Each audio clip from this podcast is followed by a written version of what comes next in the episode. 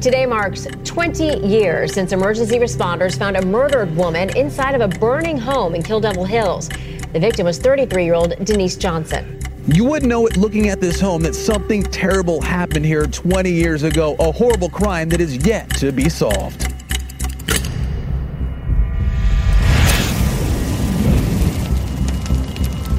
I remember seeing heavy black smoke up in the air. I just remember a pool of blood and her laying in it we knew obviously something was way wrong. This wasn't just a routine call. On July 13, 1997, someone brutally murdered 33 year old Denise Johnson inside her childhood home in North Carolina, then set it on fire. For 22 years, Johnson's killer has eluded police, living among us undetected. This is Counterclock the investigation into the unsolved murder of Denise Johnson. I'm your host, Delia D'Ambra.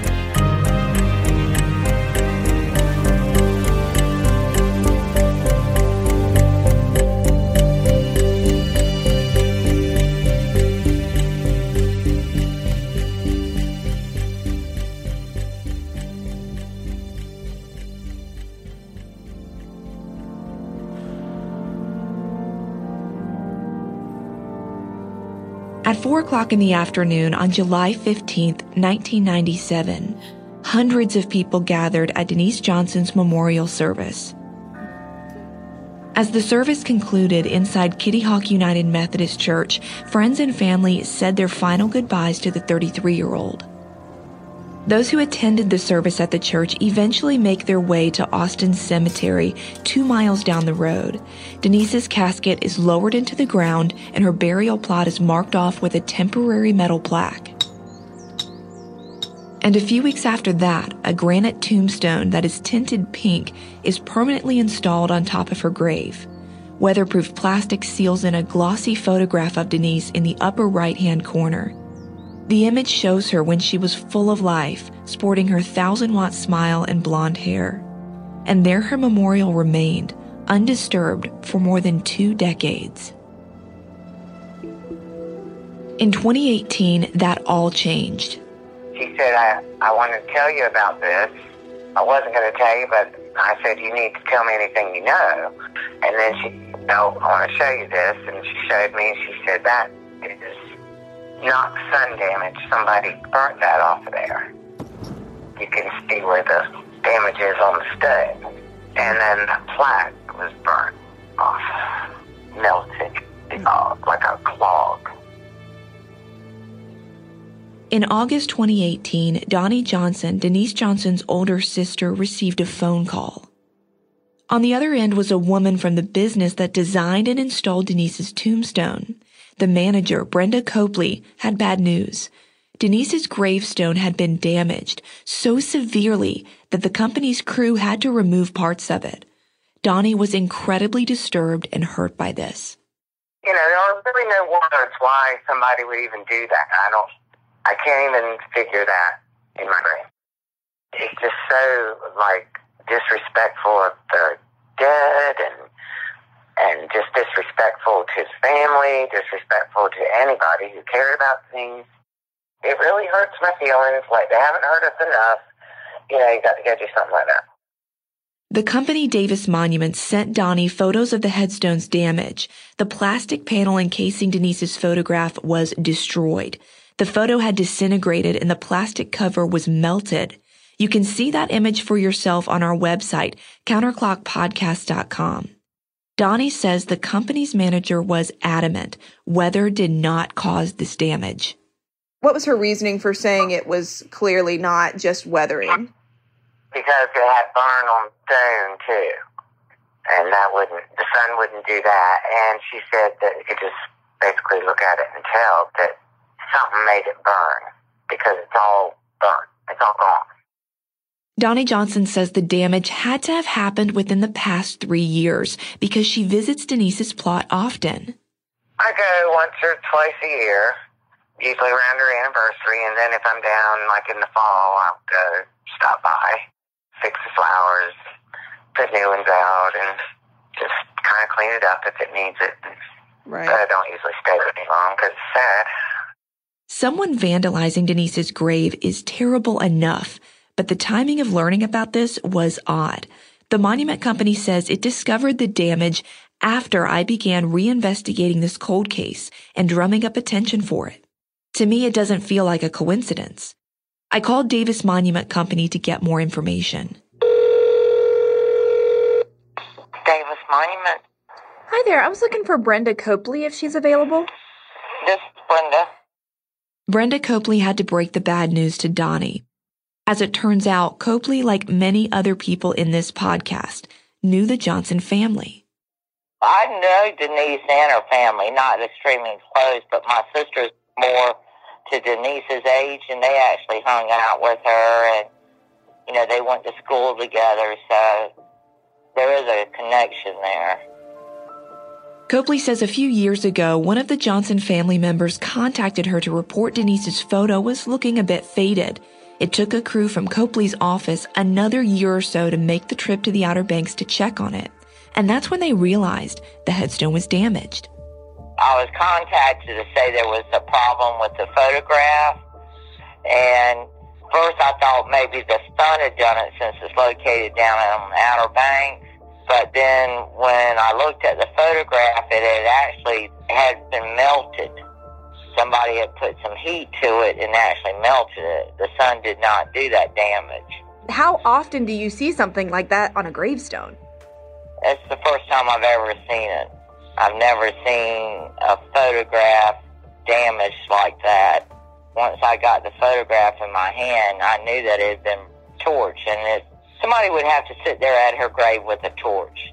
Being the way she died in a fire, and then somebody would actually sit out there and take the time and a torch to her photograph, it wasn't a random act. Was there any markings on the actual stone that also was evident that burning had occurred? Well, you could see where the cover of the photograph is like a plastic once it was melted. You could see where it had ran down the, the face of the stone. How long have you guys been doing like headstones and, and inlaid photographs and such? Since 1983. Wow. So you and get, I've only had one photograph that faded, but it did not melt like this one. Brenda feels strongly that the damage to Denise's tombstone was purposeful. Her main reason for feeling that way is the location of the stone. Only someone with knowledge of the area would know it was there. It has to be somebody local because you're not going to come out from out of town and know where the cemetery is and know where she's buried at. It's um, a community cemetery. There's traffic all around the cemetery. I mean, it's a two lane road, but it's in a neighborhood. So there are people, you know, constantly going in and out of that neighborhood. And there's not any vandalism in the cemetery that goes on. So her monument was definitely signaled out. But, you know, you hear people, you know, that commit murders, they can't look at the, their faces and, you know, things like this. So I think whoever did it is probably the one that killed her. But Right. nobody else would randomly pick this girl's stone to go sit at her gravesite and burn her picture. Donnie Johnson agrees. I could see it maybe three years ago because she was like kind of out there by herself in the front. But now there's two stones in front of her.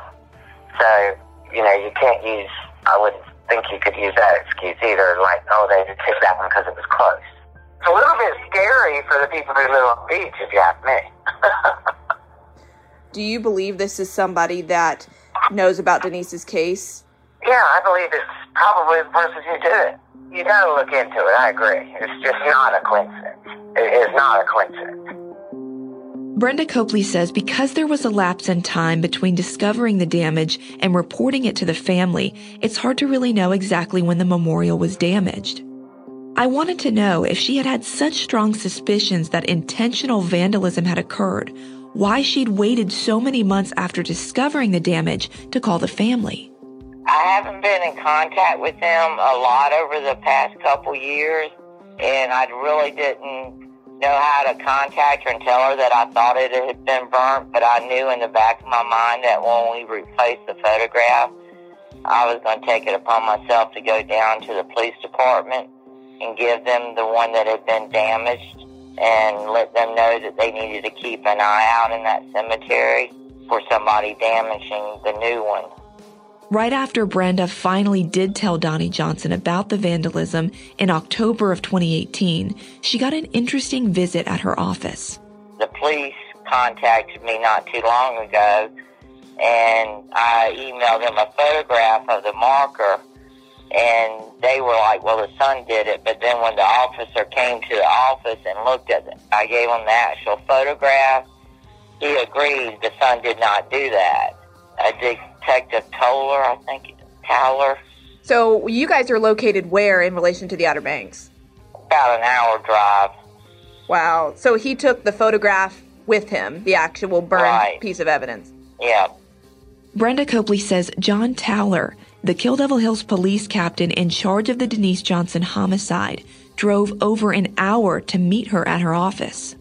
He seemed interested and concerned, and uh, even touched base with me, wanting to know who supplied us the photograph, you know, my supplier, and that he wanted to get in touch with them and get some blank photographs so they could try to see if a torch would do what the damage that was done to Denise's picture. Whether he's followed up and got those photographs to test, I have no idea. I don't know the answer to that either. And at this point in my investigation, Kill Devil Hills Police Department has decided that it's in the best interest for their case to not have any more in-depth discussions with this series. Captain John Towler wrote me an email expressing that he felt the podcast had released case-specific details that are detrimental to their case. The department will likely not be aiding anymore in Counterclock's investigation. But as it turns out, I don't need their help with this new development. I'll be dealing with an entirely different law enforcement agency to follow this lead.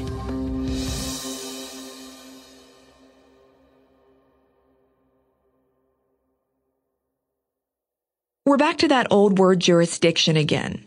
Austin Cemetery, where Denise is buried, isn't in the town limits of Kill Devil Hills. It's in the jurisdiction of the Kitty Hawk Police Department. So a crime at the cemetery is a crime in Kitty Hawk, not in Kill Devil Hills. And Donnie Johnson knows that too. Well, as soon as I found out and got home, I called the Kitty Hawk Police and made a police report about it. And they took the report and said they would go look at it, and somebody said a detective would be contacting me. While we waited for the Kitty Hawk detective to call, I requested my own copy of the vandalism report. The document was pretty short and to the point. It listed the location of the offense and estimated the damage was $2,000 worth. There isn't an officer's narrative in the report, which means at the time it was taken and filed in October 2018, an officer hadn't been out to the cemetery to assess the actual damage. I gave Kitty Hawk Police a call to speak with the sergeant who took the report. They had to know I'd be calling. I mean, someone potentially desecrating the grave of a neighboring town's cold case victim is big news around there, and I was the first and only reporter to know about it. Sergeant Strickland.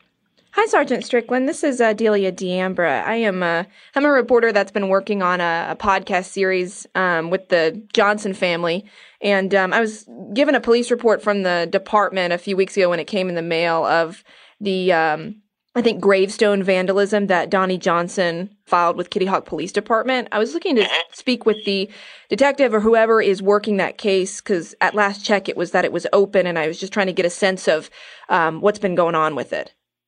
Uh, he's not in today. He'll be in tomorrow. But that's something that you would probably need to go through the chief about since you're with the media. And so since he's not here today, the detective isn't, so the chief can confer with him. I would say give a call back tomorrow and speak with the chief since this is a media situation. You're not a member of the family. And so I would just say that would be you need to talk to Chief Joel Johnson.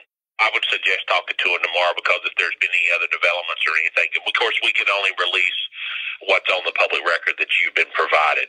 We're not able to release by law anything else. But I will speak to the chief about it. He can confer with the Detective Guard tomorrow, and you, you're welcome to give him a call and talk to him. Yeah, that would be great. So you said it's Chief Joel Johnson. Mm-hmm. Yes, All ma'am. perfect. Thank you so much. The next day, I got a call from Kitty Hawk Police Chief Joel Johnson. because it's an open investigation. The only thing I can tell you right right now is just some basics of basically about when the report was filed and what's wrong, and then where we're at. I do want you to know that this was actually first found to be in that condition five years ago in 2013. Okay. And now it's being reported to us. So, are you with me? Yeah. So, we're you know it, it's you know it's it's kind of hard. It's kind of difficult of it being five years ago. You know, we have sent the items off. You know, to be tested and so forth. I think Kill Devil Hills may have you know they're also involved in it too. So you know, it's just difficult to determine at this point of if it was something that was intentional or if it was something that has just happened, you know, because that's where we are with it. The case is in Kitty Hawk's hands because the right. gravestone is in Kitty Hawk's jurisdiction. Correct? However, Davis Monument Company told me that John Towler went there and requested the actual photograph. So I was just a little confused by that. Did he then give that to Kitty Hawk, Well- or did you guys go to the monument company? Well, we've done all we can do. Here's where we are. They don't have it. Kill Devil Hills have. We have it. The picture was burned completely. There is no picture. You know, they don't have the picture. We have the plastic. We've contacted the lab. The SBI lab doesn't have capability for fume testing it. So we've reached out to a fire investigator with the SBI, and he is waiting. We've been waiting for him. So okay. that's where we are. All right. So, but you've gotten a bug in my ear, which is probably what you needed to do, if you know what I mean Yeah. because I have a lot of things going on anyway. But now this will be something of my priority too. So I'll uh, I've got it on my radar, and I've got your number here. So and I'm gonna keep the report on my desk. I'm gonna put a little pressure and kind of go ahead and get this wrapped up so we can move on from it. Are you with me? Absolutely. So technically, what would this investigation be called? Well, injury to property, injury to personal property is, is, is all it is. It's, it's not, I wouldn't think it would be considered a hate crime. We had no reason to believe that that would be anything other than that. But what's weird about, if you look at the photograph, I don't know if you don't have it in front of you, but take a look at it. It's just, there's a spot in the top right, and there's another spot. It looks like it's something that doesn't look like it was burned because of the way the pattern. I, I, just me. It looks like it's just there's like in the top right above the picture, it's like there was a piece of tape or something, and it got hot and melted, or a picture, and then the picture looks exactly the same. It doesn't look, from my appearances, that it's something that was on fire. But I'm not a fire arson expert. Right, which is So- why you know we seek that help because it helps you guys, especially five years later. Yeah, hang on one second. Jeff just came in. What's that? For what? What's the charge? It is a class I felony because i- if it's a thousand dollars or more damage to replace the stone, so that's something that would need to be determined. gotcha. Could be a felony for defacing it. Have you guys gone back out to the site and continue to look in that area or monitor it? I mean, I know it's been five years, but what's your kind of follow up on that? No, I know that what the follow up was is we did, you know, we did walk the premises. I know they did that because I told them to check other stones, and um, they could not find anything similar to what this this one received, the damage that this one received. It is odd. I will agree with you, but at this point, you know, we can we're just going to have to try to figure out through the SBI the arson if if it is someone did light it, but I have no way of determining that. About a week after our first conversation, Chief Johnson called me back with an update. we spoke to the FBI and asked them for their assistance, and he is calling around trying to figure out if um, it's something that they can help us with to do a vapor test, you know, vapor for accelerants. And we have not heard back from them. And we've also we've talked to the State Bureau of Investigation, and they said that, that yes, they can test it for accelerants through a vapor test, but due to the age of it, because now that we found out that it's been like this since 2013, it's probably going to be slim to none of whether we can determine if there was an accelerant used. But we're still going to send it to the lab. If it would have been contained in a home, it may be a little bit easier. But you know, I'm not sure how many snowstorms and weather storms we've been through to whether it's going to determine if there's an accelerant or not. The plexiglass plastic piece that was put over and sealed over the picture is the one that, that we're sending in. But due to the age of it, you know, we're going on five years now. It's, it may be, may be kind of difficult. We can't mail it. We have to take it in physically. So it's a four-hour trek. It's a, it's a full day just to go there. You have to set an appointment up with the analyst. You have to take everything, and this includes when we take our narcotics or any other evidence that we might need to be analyzed, and we have to make an appointment. You can't mail it. So once we get a large amount together, then we take it. Was there any evidence on the stone part of it that we would think could potentially be tested at all? No, there's nothing on the stone. The stone has been fine condition. It's just the plexiglass fleece that was damaged. Here came the part I, and likely you, the listener, are dying to know. Would this new evidence test become part of the Kill Devil Hills homicide case?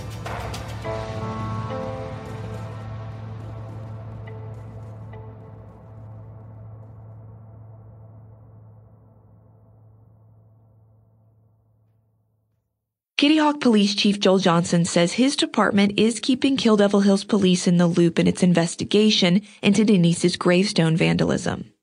Any information they get from forensic testing will eventually find its way to detectives over there, but for now, his investigators have to focus on their own work.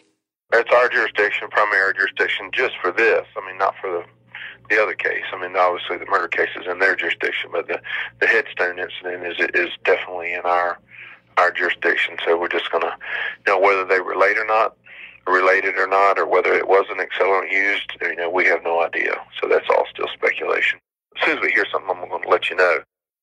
Chief Johnson's updates are encouraging. A police chief talking details of an investigation with me is very helpful and sort of unheard of. While waiting on the Kitty Hawk lead, I flew back to the Outer Banks again. I wanted to see Austin Cemetery for myself, and it's only a half hour from my parents' house. This cemetery is so far back from the main road. You would have to know that this cemetery is even here to get back here. I mean, it was a good two or three miles off the main road. Let's get out and look.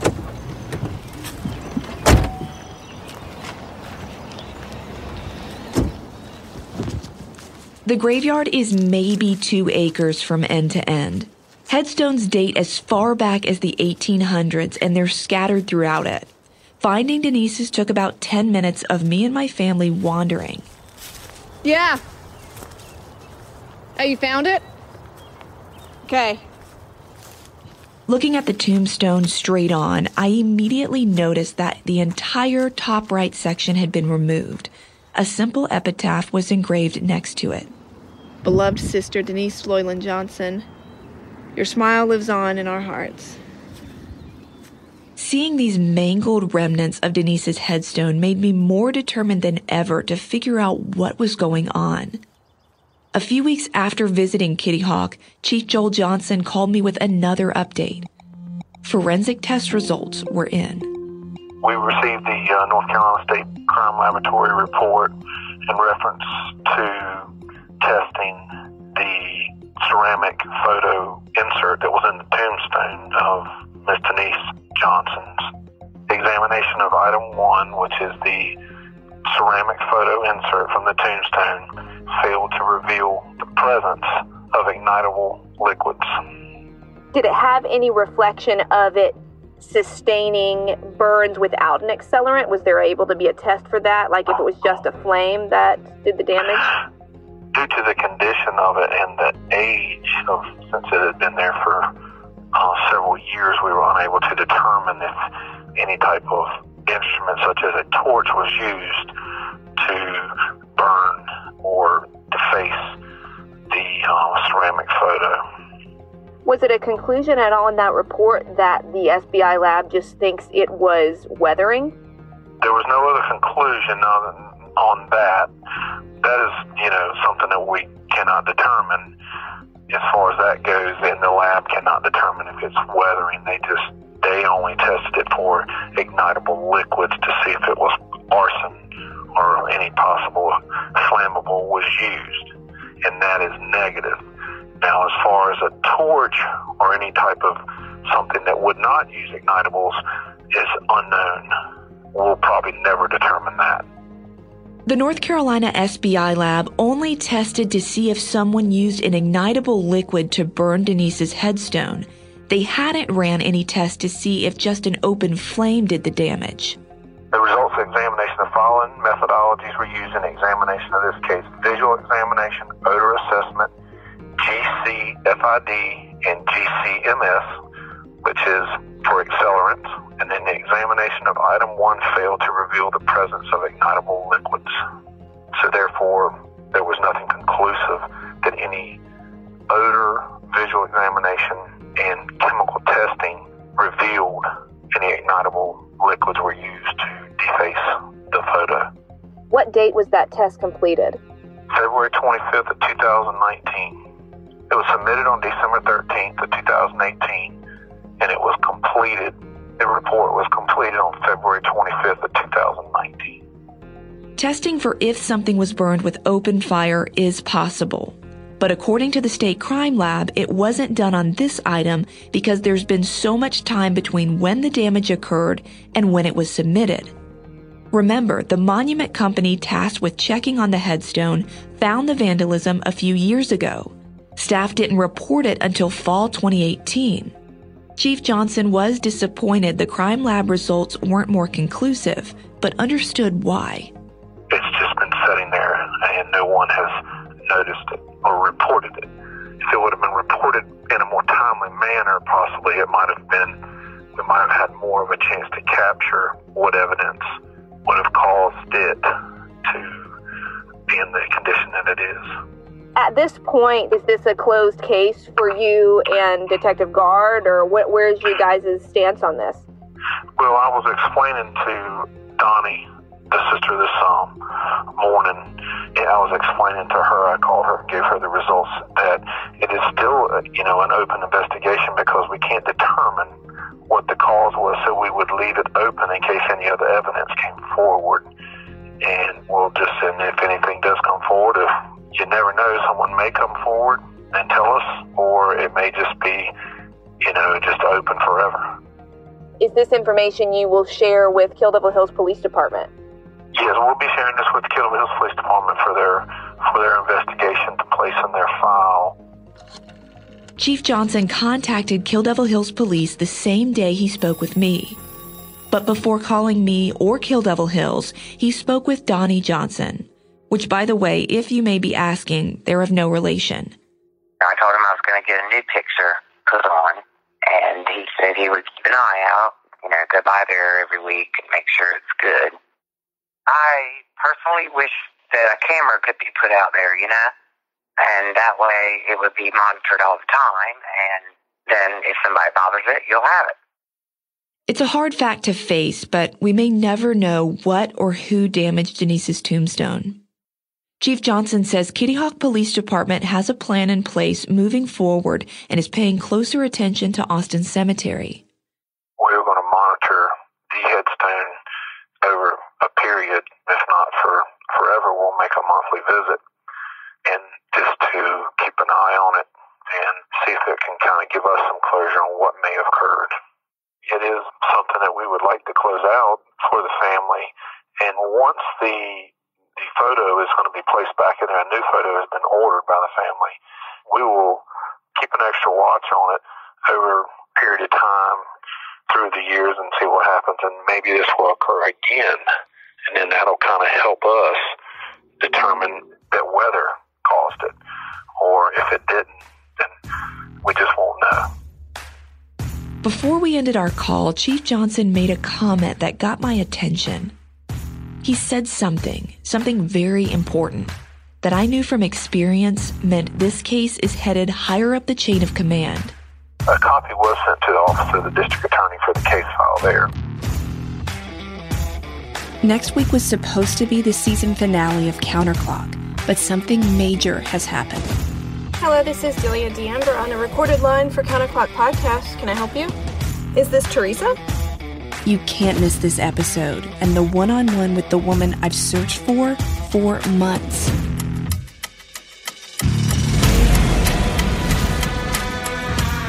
make sure you're subscribed to the show on Apple Podcasts, Spotify, or wherever you listen to podcasts.